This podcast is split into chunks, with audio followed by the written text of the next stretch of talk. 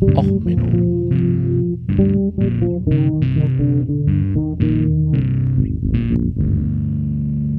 Der inkompetente Podcast über Dinge aus Militär, Technik und Computer, die so richtig in die Hose gingen.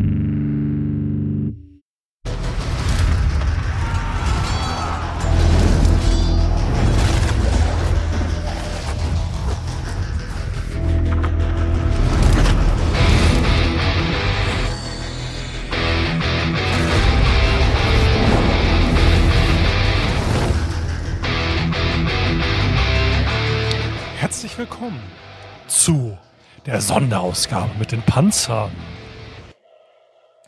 Ja, herzlich willkommen zu Och Menno.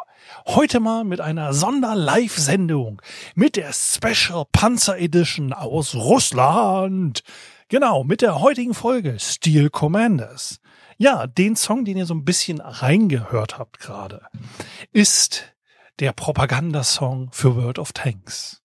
Naja, eigentlich ist es von Sabaton. Steel Commanders mit äh, Tina, ähm, also Tina Gur. Ähm, der ist wirklich gut. Ich mag ihre ähm, Musik.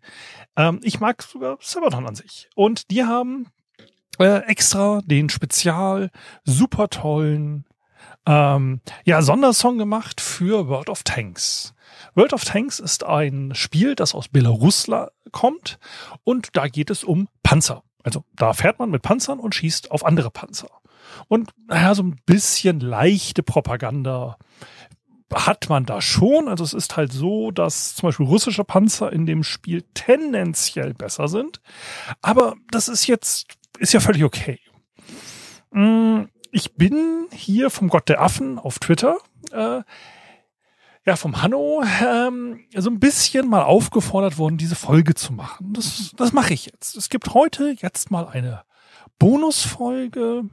Ich weiß nicht, ob ich dann nächste Folge, ich weiß noch nicht, ob ich das jetzt rein schedule. Kann sein, dass dann im, ihr diese Woche zwei Folgen auf einmal habt und, und danach keine. Ich, ich weiß es noch nicht. Aber es ist, man muss mal drüber reden, über dieses Thema. Und zwar über russische Propaganda. Wir machen heute mal in diesem Kriegstagebuch Ukraine Spezial, reden wir mal über russische Propaganda und wie man sich in Russland selber darstellt. Ähm, dazu gehe ich jetzt mal auf die Army 2022. Die ist vom 15. bis 21. August in Moskau. Das ist die internationale Military Technical Forum Army 2022. Ähm, das ist eine russische Ausstellung über ihre Waffentechnologie und internationale Waffen, naja, so eine Rüstungsmesse halt. Also so wie man auch andere Fachmessen hat, ist das jetzt so die Fachmesse für den geneigten Interessenten, ähm, was dort an Rüstungsmaterial rumläuft. Ähm, als Vergleich verlinke ich euch übrigens auch nochmal die Sau, äh, die IDEX. Das ist die Abu Dhabi National Exhibition Center Messe, wo dann die internationale Rüstungsindustrie zusammenkommt mit den Vorführungen, die dort herrschen. Nur so, was die Webseiten angeht, was man da so sieht. Nur mal so als Vergleich. Ich habe jetzt keine deutsche Rüstungsmesse. Ähm, ich wollte jetzt hier nicht so die Eigenpropaganda so nach Motto, ich habe jetzt mal das bei den Scheichs mit Hightech und bisschen Geld und das, was die Russen so machen, verlinkt. So wertfrei. Also, man kann sich mal drüber unterhalten, ob man eine Waffenausstellung überhaupt gut findet oder schlecht. Ähm, wir gehen jetzt das Ganze aus der russischen Linse an. Und zwar aus der Linse des Combat Approved Channels. Ja, der In this super modern television show, a famous journalist, Alexei Egorov, will check out Russia's most advanced military equipment. Together with him, we will take the opportunity to look over the secret production plants, closed training grounds, and the world's latest military hardware being put through its paces under extreme conditions on land and sea, as well as in the air. Dieser Channel der wirklich schön ist. Ja, also wirklich schön. Ähm, schön. Dusselig. Interessant. Ähm, naja, also der hat Videos online. Das ist bei YouTube-Channels meistens so der Fall. Und der macht halt Sachen, die für Russland gut sind. Also er hat zum Beispiel ein schönes Video über den russischen Luftüberlegenheitsjäger Su-35. Also wo sie denn zum Beispiel bewusst stolz darauf sagen, dass ihr Überlebensanzug also auf alles getestet ist. Also auch in Wasser. Also was ich von so einem Überlebensanzug grundsätzlich eigentlich erwarte. Aber das machen sie dann in einer möglichst martialischen Art und Weise, lassen sie jemanden mit einem Überlebensanzug ins Wasser hüpfen. Und dann sind sie auch sehr stolz darauf, dass dieses Flugzeug Luftabwehrraketen, also Luft-Luftraketen hat, die man dann auch in unter 300 Meter Flughöhe abschießen kann. Das ist, das ist schon was Besonderes. Also, das ist toll, ne? Also, ich erwarte das eigentlich, dass so eine Luft-zu-Luft-Rakete vielleicht schon, naja, vielleicht funktioniert. Ähm, und äh, dass der auch 400 Kilometer Reichweite hat. Also mit 400 Kilometer Radarreichweite kann man den Feind aufspüren. Jetzt kann man darüber philosophieren, ob ein moderner Jäger ein Radar braucht, das ihn auf 400 Kilometer ermöglicht, gegnerische Flugzeuge zu erkennen. Jetzt muss man zum Radar wissen. Wie funktioniert so ein Radar? Ne? Wir stellen uns mal vor, das ist wie so eine Dampfmaschine, einfach mal so ein Schlauch. Ähm, dann sendet man erstmal da so ein Radarsignal raus. Das reflektiert denn von einem anderen Flugzeug und dann kommt es zum Empfänger. Jetzt gehe ich davon aus, dass der Gegner genauso gute Empfänger für Radarsignale hat wie ich. Das gehe ich jetzt einfach mal von aus. Das heißt, das Signal, das nimmt mit der Quadrat der Entfernung an Stärke ab. Das ist leider so Strahlengesetze. Ausbreitung. Das heißt, wenn ich etwas nach 400 Kilometern ein Radar-Rücksignal kriege, dann kann der Gegner, dass wenn er genau den gleichen Empfänger verwendet wie ich, in 800 Kilometer mitkriegen, dass ich irgendetwas mit Radar beleuchte. Das heißt, das tolle Radar, das mir jetzt dem Feind 400 Kilometer Aufklärungsreichweite gibt, sagt aber auch dem Gegner, in 800 Kilometer Entfernung, hey, da ist jemand, der klingt und pinkt und macht da Radar. Ähm, das haben übrigens ähm, andere Länder durch fliegende Aufklärungsradare gelöst. Also das ist zum Beispiel das, was ähm, man unter AVEX versteht. Das sind fliegende Radarschüsseln. Das, wenn man sich die Bilder anguckt, sind es genau das. Darunter sind Luftraumcontroller, in der Kabine. Das ist ja ein Großraumflugzeug bei der NATO. Ähm, und die sitzen dann da an ihren Arbeitsplätzen, gucken aufs Radarbild, das dann halt oben produziert wird und geben Luftlageinformationen an Kampfjets weiter per Sprechfunk. Und Datenlink hat den Vorteil, der Kampfjet kann quasi äh, mehr oder weniger passiv bleiben, weil das AVEX-Ding, das versteckst du nicht, der sendet ja mit einer riesen Radarschüssel. Und der sendet auch Funk raus. Und man kann als passiver Empfänger das Lagebild mitkriegen. Das heißt, ich kann als Kampfflieger relativ nah an der Grenze bleiben zum Beispiel und das AVEX-Flugzeug ist in guter Reichweite entfernt, sodass der Gegner es nicht leicht angreifen kann. Und wenn jetzt ein Gegner die Grenze überfliegt, dann werden die Kampfjets dorthin geleitet und können ihn abfangen ohne dass der Gegner im Zweifelsfall mitkriegt, dass diese Jets dort im Luftraum sind. Deswegen ist zurzeit, wenn man den Luftraum sich über Europa anguckt, da ist sehr viel von diesen Dingern zurzeit am Fliegen.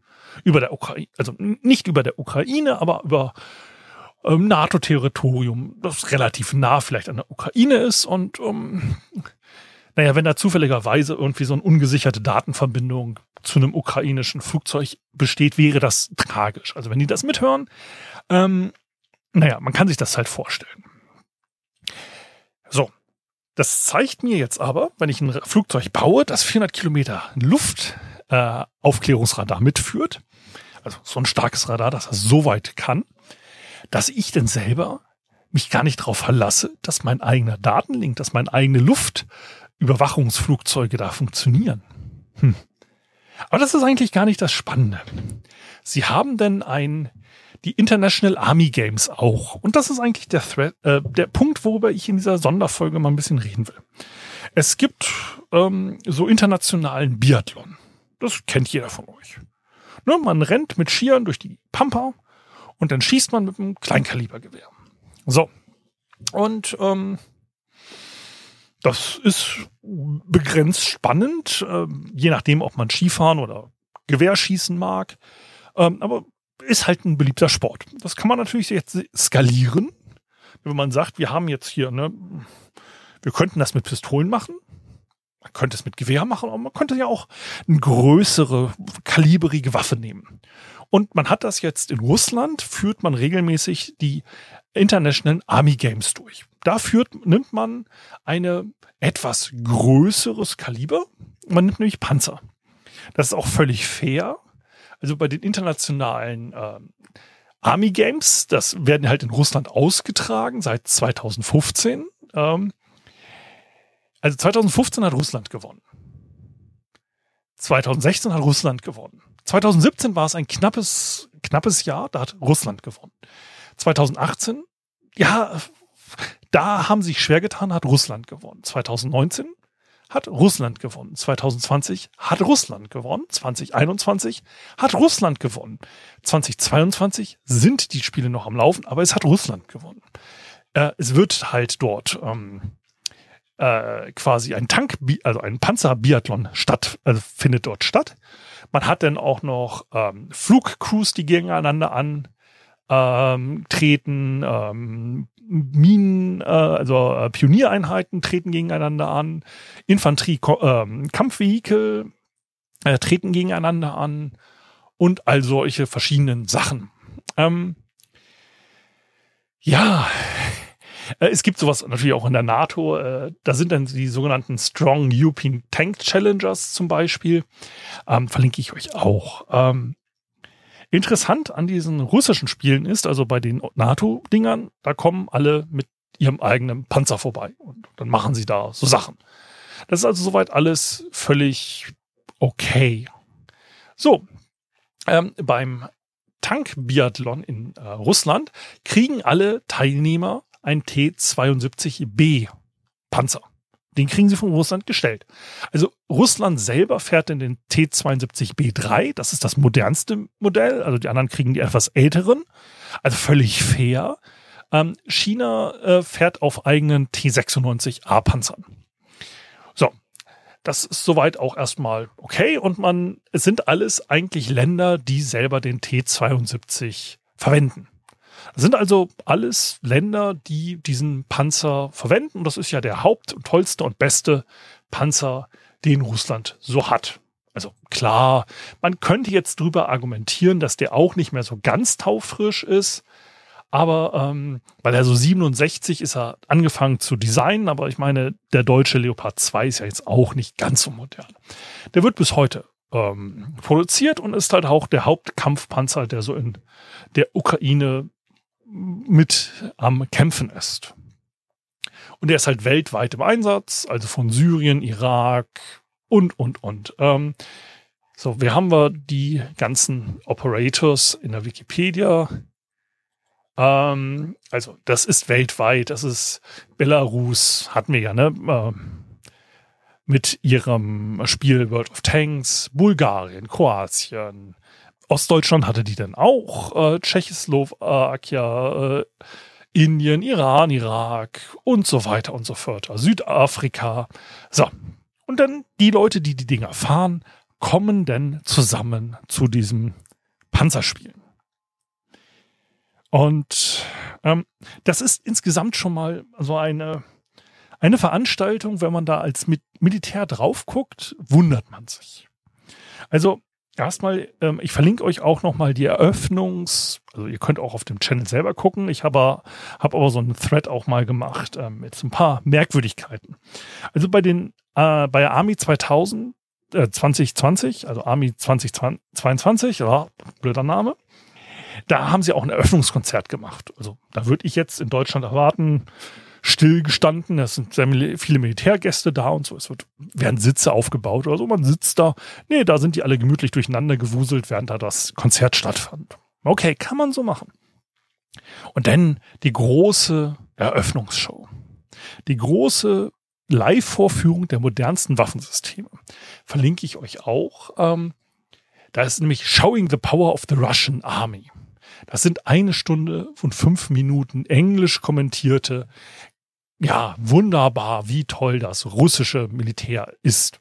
Da sind solche Highlights dabei, wo man zum Beispiel man darüber redet, dass der neueste Schützenpanzer, russische Schützenpanzer wäre auch mal ein eigenes Thema für sich, ähm, haben so ein paar Design-Quirks, über die man mal reden kann. Aber da suche ich noch einen Experten von der Bundeswehr. Mal gucken, ob ich da jemanden finde, der freiwillig hier in den Podcast auftaucht. Ähm, aber die haben so ein paar Fehler in der Konstruktion. Aber auf jeden Fall, da zeigen sie jetzt mal die neuesten Systeme. Weil immerhin, das ist ja hier eine Vorführung, die auch live auf YouTube gestreamt wurde. Kann man, also wie gesagt, 17.8. Äh, live gestreamt, das die Highlights der russischen Rüstungstechnologie. Was erwartet man da? Sowas gibt es ja auch Informationslehrübungen bei der Bundeswehr. Bei der Informationslehrübung bei der Bundeswehr sieht man dann die Panzer auf die Tribüne zurasen. Die sind dann meistens voll die Tribünen. Es werden verschiedenste Systeme gezeigt. Es wird geschossen, es Dynamik und man, so ein bisschen Aufwand ist dahinter. Ich hatte mich ja im Podcast auch schon mal so ein bisschen darüber aufgeregt, dass man solche Sachen macht, weil kostet ja unnötig Geld. Nun, die Russen haben gezeigt, wie man das richtig macht. Also erstens haben sie Geld gespart. Es ist kein einziger Panzer zu sehen. Also ich habe da mal durchgescrollt. Die stehen zwar, aber so eine Live-Demonstration eines modernen Panzers, zum Beispiel der berühmte Armata-Panzer. Ach ja, ähm, der einzig fahrende Prototyp ist ja in der Ukraine kaputt gegangen. Ähm, also so gesehen, man hat dort jetzt nicht so wirklich viele Panzer, die da rumrasen, aber man hat neue Schützenpanzer gezeigt und ähm, Infanterie-Unterstützungsfahrzeuge. Zum Beispiel was Neues für die Fallschirmjäger. Also nicht, dass man noch so viel Fallschirmjäger hätte, jetzt so nach den letzten Problemchen, aber man zeigt Fallschirmjäger. Und ähm, dass man zeigt man ganz stolz, dass die neue Kanone auch bei schweren Fahrverhältnissen auf dem Ziel bleibt. Also man zeigt nicht, dass man da feuert. Gut, in Deutschland hat man das demonstriert beim Leo damals mit einem Bierglas. Da hat man vorne ein Bierglas dran gemacht äh, an, und ist dann über eine Hindernisstrecke gefahren. Kann man machen. In Russland hat man das anders gemacht. Die Kanone zeigt Richtung Himmel. Und die schwierige, wirklich schlimme Buckelpiste ist so eine, naja, so ein finnischer Drecks, also ich habe Feldwege gesehen in Deutschland, die waren schlimmer. Das ist halt einfach nur so eine, ja, Dirt Road würde man im Amerikanischen sagen. So ein Feldweg halt, ne? So Feldweg. Ja gut, in Deutschland sind auch Feldwege teilweise betoniert, aber ihr wisst, was ich meine. Ne? So ein bisschen plattgefahrene Erde, zwei Pfützen, aber gerade, also planiert. Ne? Und da zeigt man auch, im schwierigen Gelände kann dieses Fahrzeug gerade die Geschütze halten. Und dann zeigt man auch solche Sachen, wie zum Beispiel einen wunderbar fahrenden äh, Mörser. Ja, also ein ist auch der schwerste Mörser der Welt, das ist, äh, muss man sagen. Der schießt äh, die größten ähm, Artilleriegranaten, also Mörsergranaten. Der macht also wirklich Wumms. Und dann zeigt man da, wie sie damit umgehen. Und die fahren in eine Stellung. Und wir haben es ja gesehen in der Ukraine, also mit der Panzerhaubitze 2000, mit moderner Radaraufklärung. Da möchte man quasi aus dem Versteck fahren, das Rohr hoch, feuern ne, und gleich wieder weg. Weil der Gegner versucht alles mit Drohnen, mit Radar einen aufzuklären. Und je länger man stehen bleibt, desto länger wird man beschossen. Das haben doch die Russen dort eingesehen und die erklären, dass man hier eine Expertencrew hat, dass man dort auch in sechs Minuten das Gerät auf und wieder abgebaut hat das Nachladen, die haben insgesamt vier Schuss auf dem Panzer. Ähm, und es ähm, dauert auch nur ein paar Minuten, das Nachladen. Also das sieht man da live. Ähm, ja, kann man schon so machen. Also wirklich. Ähm, dann zeigen sie auch, wie sie es wieder abbauen. Und dann sieht man auch diese Expertencrew, wie sie expertenhaft den Panzer abwürgen beim Losfahren. Ich meine, passiert, ne? Aber da sieht man, das sind die Besten der Besten. Und danach sah man noch mal ein anderes Geschütz, ne, wo man auch das modernste Geschütz hat, wo die Leute denn das Geschütz war halt auf so einer Panzerwanne montiert. Ähm, wie gesagt, verlinken tue ich die und so. Das ist alles in dem Thread auch drinne. Aber sieht man so ein hochmodernes Geschütz bei den Russen, die sitzen dann halt mal am Geschütz draußen. Also die, die müssen aus diesem Panzer rausklettern und dann das Geschütz bemannen und draußen rumwuseln und noch Sachen tun und machen und hier noch eine Schlütze runter und da noch mal was klappen, dann hier noch mal kurbeln, kurbeln, kurbeln, kurbeln und da noch mal kurbeln, kurbeln, kurbeln, kurbeln, kurbeln, kurbeln und dann während live, ja, das ist das modernste Geschütz Russlands.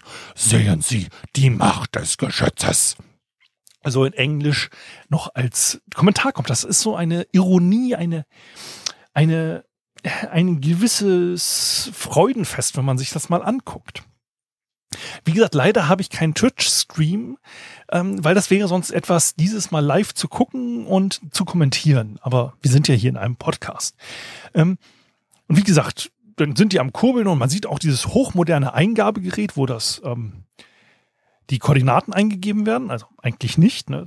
sitzt da und wird gekurbelt und gemessen und getan und er wird gefeuert. Und dann zeigen sie übrigens auch noch Panzerabwehrwaffen, also man hat eine RPG 7, das ist eine russische ja, Panzerfaust, äh, schießt auf eine Panzerplatte, so eine kleine, eine dünne. Und dann ist da ein Loch dran. Und alle sind am Jubeln. Und der Chat, der ist übrigens auch interessant, weil es ist ja YouTube Livestream, da sieht man dann die Russen, oh, das geilste vom Geilen, alle anderen nur so, Javelin, ähm, also, es ist schon spannend. Und dann sieht man auch nochmal die strategischen Raketentruppen aufmarschieren und alles in allem toll. Das war die Eröffnungsfeier. So mit der Olympiade, man hat eine tolle Eröffnungsfeier. Und danach kamen die Wettbewerbe. Und alter Falterzeit, also diese Wettbewerbe. Leute, die nicht in der Lage sind, das MG zu laden, also wir reden davon, dass wir hier ein paar Staaten haben, die diesen Panzer bedienen. Ne, das sind alles Truppen, die mit diesem Panzer eigentlich vertraut sein sollten. Und die schicken die international auf eine größere Messe, so auf so einen Wettkampf. Und ich hätte nur auch schon an sich, fände das witzig, wenn Deutschland da mal mitmachen würde. Ja, entweder so eine alte NVA-Panzercrew aus dem Ruhestand holen, die dann nochmal ihren T-72 fahren dürfen, oder man macht mal mit mit so einem modernen Leo. Das fand ich total geil. Weil da hast du solche Wettbewerbe wie, man muss aus der, der Kommandant muss dann die Luke oben aufmachen, da ist ja ein MG montiert oben auf dem Panzer und dann muss der damit Helikopterziele bekämpfen als Luftabwehr. Also natürlich keine echten Helikopter, sondern äh, so schöne Zielscheiben. Der muss dann auch erstmal noch selber laden. Wo dann halt manche Länder Schwierigkeiten haben, überhaupt so ein MG-Gurt in so ein MG zu tun. Gut, bei einem modernen Panzer hätte man das gelöst mit einem fernbedienbaren Turm. Also man klettert ja nicht in einem Gef Gefechtsfeld irgendwie freiwillig halb aus so einer Panzerluke raus. Dass das überhaupt noch gemacht wird, ist ja schon schon peinlich. Ja, und dann müssen die schießen, dann müssen die so einen Hinderniskurs fahren. Dabei sind dann die Panzer teilweise umgefallen oder haben sich verfahren. Es gibt da Länder, die haben es nicht geschafft geradeaus. Das Ding ist mit Flaggen markiert. Die schaffen es nicht, mit einem flaggenmarkierten Kurs zu folgen. Das sagt so einiges aus, wie gut die Sicht auf so einen Panzer sein muss. Ja, wenn eine Elite-Crew es nicht schafft, einen Weg, der wirklich auffällig ist, zu folgen und stattdessen irgendwie durch ein ungemähtes Feld rasen. Also man hat dort auf der einen Seite einen Weg, der ist mit Flaggen markiert. Zwei, drei Meter hoch, große, bunte Flaggen. Und auf der anderen Seite ist ein Feld, das ist nicht gemäht, hohes Gras. Wie schlecht muss die Sicht aus der Fahrerluke sein, aus diesem Fahrer Guckschlitz, dass ich den Unterschied zwischen Weg mit Flaggen und Feld, Komma, ungemäht nicht hinkriege. Wie schlecht muss die Sicht sein, dass ich gegen einen anderen Panzer gegenfahre? Wie schlecht muss das mit dem Lenken sein, dass ich schaffe, so in die Kurve zu fahren, dass ich meinen eigenen Panzer umwerfe? Und dann muss man sich weiter fragen. Wenn ich mir diese Sachen angucke, das sind die Elite-Crews, die die Länder auf die Beine gestellt haben. Das sind Experten, die dafür trainiert haben. Das sind die absolut Besten, die das Land zur Verfügung stellen konnte. Weil jetzt kann mir keiner erzählen, dass ich als General irgendetwas unterschreibe, wo drin steht, hallo, wir sind die Abordnung, Kegelclub Wanne Eickel. Wir möchten gern in Heeresuniform zu irgendeinem internationalen Wettbewerb und wir möchten uns da zum Horst machen. Welches Land hat nicht die, ich sag mal, den Mut oder den, ähm, den Antritt dazu sagen, hey, ich möchte gewinnen. Ja, welches Land ja, wenn wir zum Beispiel in Deutschland, da hat man immer gefragt nach dem Nimwegenmarsch. Das ist so ein Gedächtnismarsch, der ist in Holland, ein berühmter Marsch, sehr lang. Und da gibt es dann immer eine Marschtruppe der Bundeswehr. Und die übt aber wochenlang vorher. Die zieht man vorher zusammen auf einer Kaserne und dann sind die am Marschieren üben. Ja, wenn wir sagen, wir möchten beim Biathlon mitmachen, ja, wir haben eine Sportfördergruppe normaler Biathlon. Oberhausen. Da sind Soldaten. Diese ganzen Biathleten, die ihr da seht, im Fernsehen bei Olympiade, das sind Großteil Soldaten. Die machen nichts anderes, als den ganzen Tag mit Schieren durch die Gegend zu eiern und dann mit Kleinkalibergewehren irgendwie auf irgendwelche Scheiben zu schießen. Ja, wie schlimm muss ich als Staat sein? Wie schlimm muss die Bedienung eines solchen Panzers sein, des T-72s, dass ich in einer dynamischen Situation, wo ich im quasi unter Zeitdruck über so einen Kurs brettern muss und dabei Ziele zu treffen, ja, wie schlecht muss dieser Panzer sein, wenn ich das nicht unfallfrei hinkriege? Ja, klar, ein bisschen Stress dabei und so weiter. Aber glaubt ihr, dass in der Gefechtssituation weniger Stress unterwegs ist, als wenn ich da bei so einer Sportveranstaltung um die Wette fahre? Glaubt ihr wirklich, dass jetzt im Ukraine-Krieg auf so einer Panzerbesatzung weniger Stress liegt? Und die sind übrigens, die Panzer sind teilweise ausgefallen wegen Wartungsmängeln. Die sind in diesen Livestreams sind die Panzer kaputt gegangen und man musste Panzer tauschen. Ich verlinke euch einen, Thread mit Highlights auch noch von äh, 10 Weapons, nennt sich der. Ähm, äh, Conflicts and Weapons Tracker. Ja, da hast du äh, Leute, die fast Kameracrews überfahren. Da sind Panzer, die ausfallen. Die, ähm, ja, die Zimbabwe-Crew, die, wie gesagt, der konnte nicht laden. Ähm, der iranische Panzer ist einfach über den Hindernis weggeflogen, weil er nicht gebremst hat. Ähm, ja, der, die armenische Crew musste erstmal putzen gehen, weil nämlich der Sichtschlitz so dreckig war, dass der Fahrer nichts mehr gesehen hat. Die mussten dann mittendrin einmal anhalten und putzen, wo ich mir sage, okay, das sagt doch so einiges über das System aus, dass ich irgendwie damit rechne, ja, man fährt durch Wasserhindernisse, durch Dreck und Staub, dass die dort keine Wischvorrichtung an der Panzersichtscheibe für den Fahrer haben oder ähnliches. Das sind alles solche Ausfälle. Glaubt ihr, dass die nicht im Gefecht auch passieren? Ja, wir haben hier eine bescheuerte Propagandasportveranstaltung. Eine Propagandasportveranstaltung, die von Russland gemacht wird, damit Russland die auch gewinnen kann. Also, da müssen wir uns jetzt nicht drüber unterhalten, dass die so getürkt ist, dass Russland das Ding gewinnen wird. Aber wenn ich sehe, was dort alles an Sachen schief geht und dass man dann als Armee selber noch sagt, ja, das ist doch eine gute Idee, lass uns da mal eine Panzercrew oder mehrere von hinsetzen. Ähm, also, das ist halt auffällig. Es ist auffällig schlecht. Und wenn man das schon hat bei einem zivilen Wettkampf, wo es wirklich, wirklich harmlos zugeht, es ist ein verdammter, flacher Hinderniskurs. Also, es ist, man fährt um ein paar Kurven. Die Hindernisse, die da sind. Wenn ich ganz ehrlich mal geguckt habe, was so eine Panzerhindernisbahn, ja, auf so einem deutschen Truppenübungsplatz, das Ding hat schlimmere Hindernisse. Ja, es war ein bisschen Präzisionsfahren. Also das Wasserbecken war ein bisschen eng, da der eine Panzer hat sich da so ein bisschen, äh, bisschen Lack gelassen. Okay, das, da könnte man noch drüber äh, argumentieren. Das würde in einem Realfall nicht passieren, dass ein Wasserbecken so eng ist, dass ein Panzer gerade nur so durchpasst.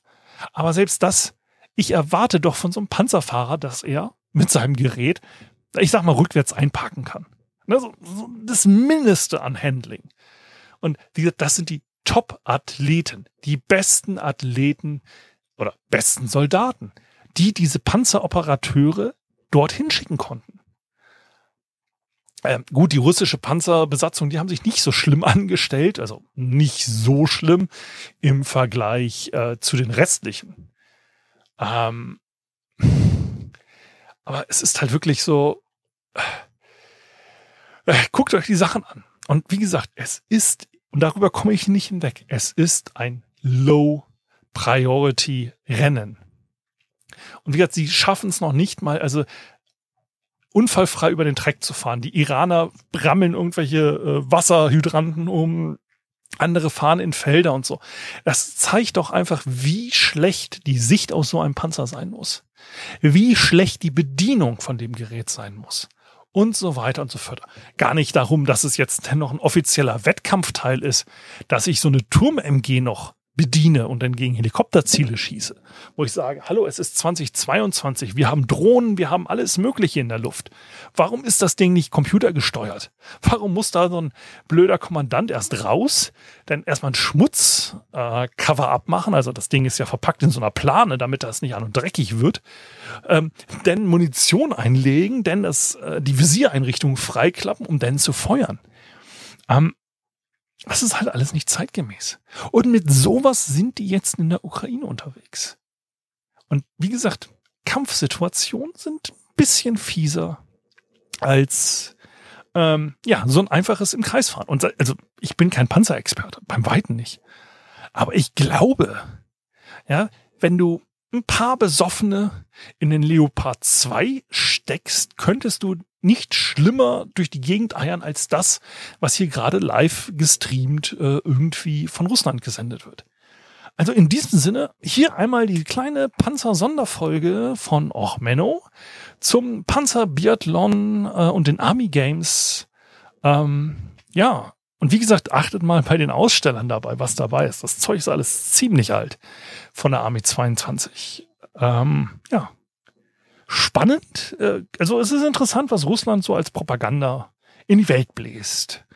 Ähm, ja, guckt euch den Channel an ähm, mit den äh, hier, wie heißt er nochmal, Combat Approved. Das ist witzig. Also Combat Approved hat auch solche Highlight-Videos wie ähm, Sie haben vor ein paar Tagen ein Video rausgebracht, wo ich sehr gelacht habe. Ähm, und zwar haben Sie vor drei Wochen Welcome to Crimea rausgebracht.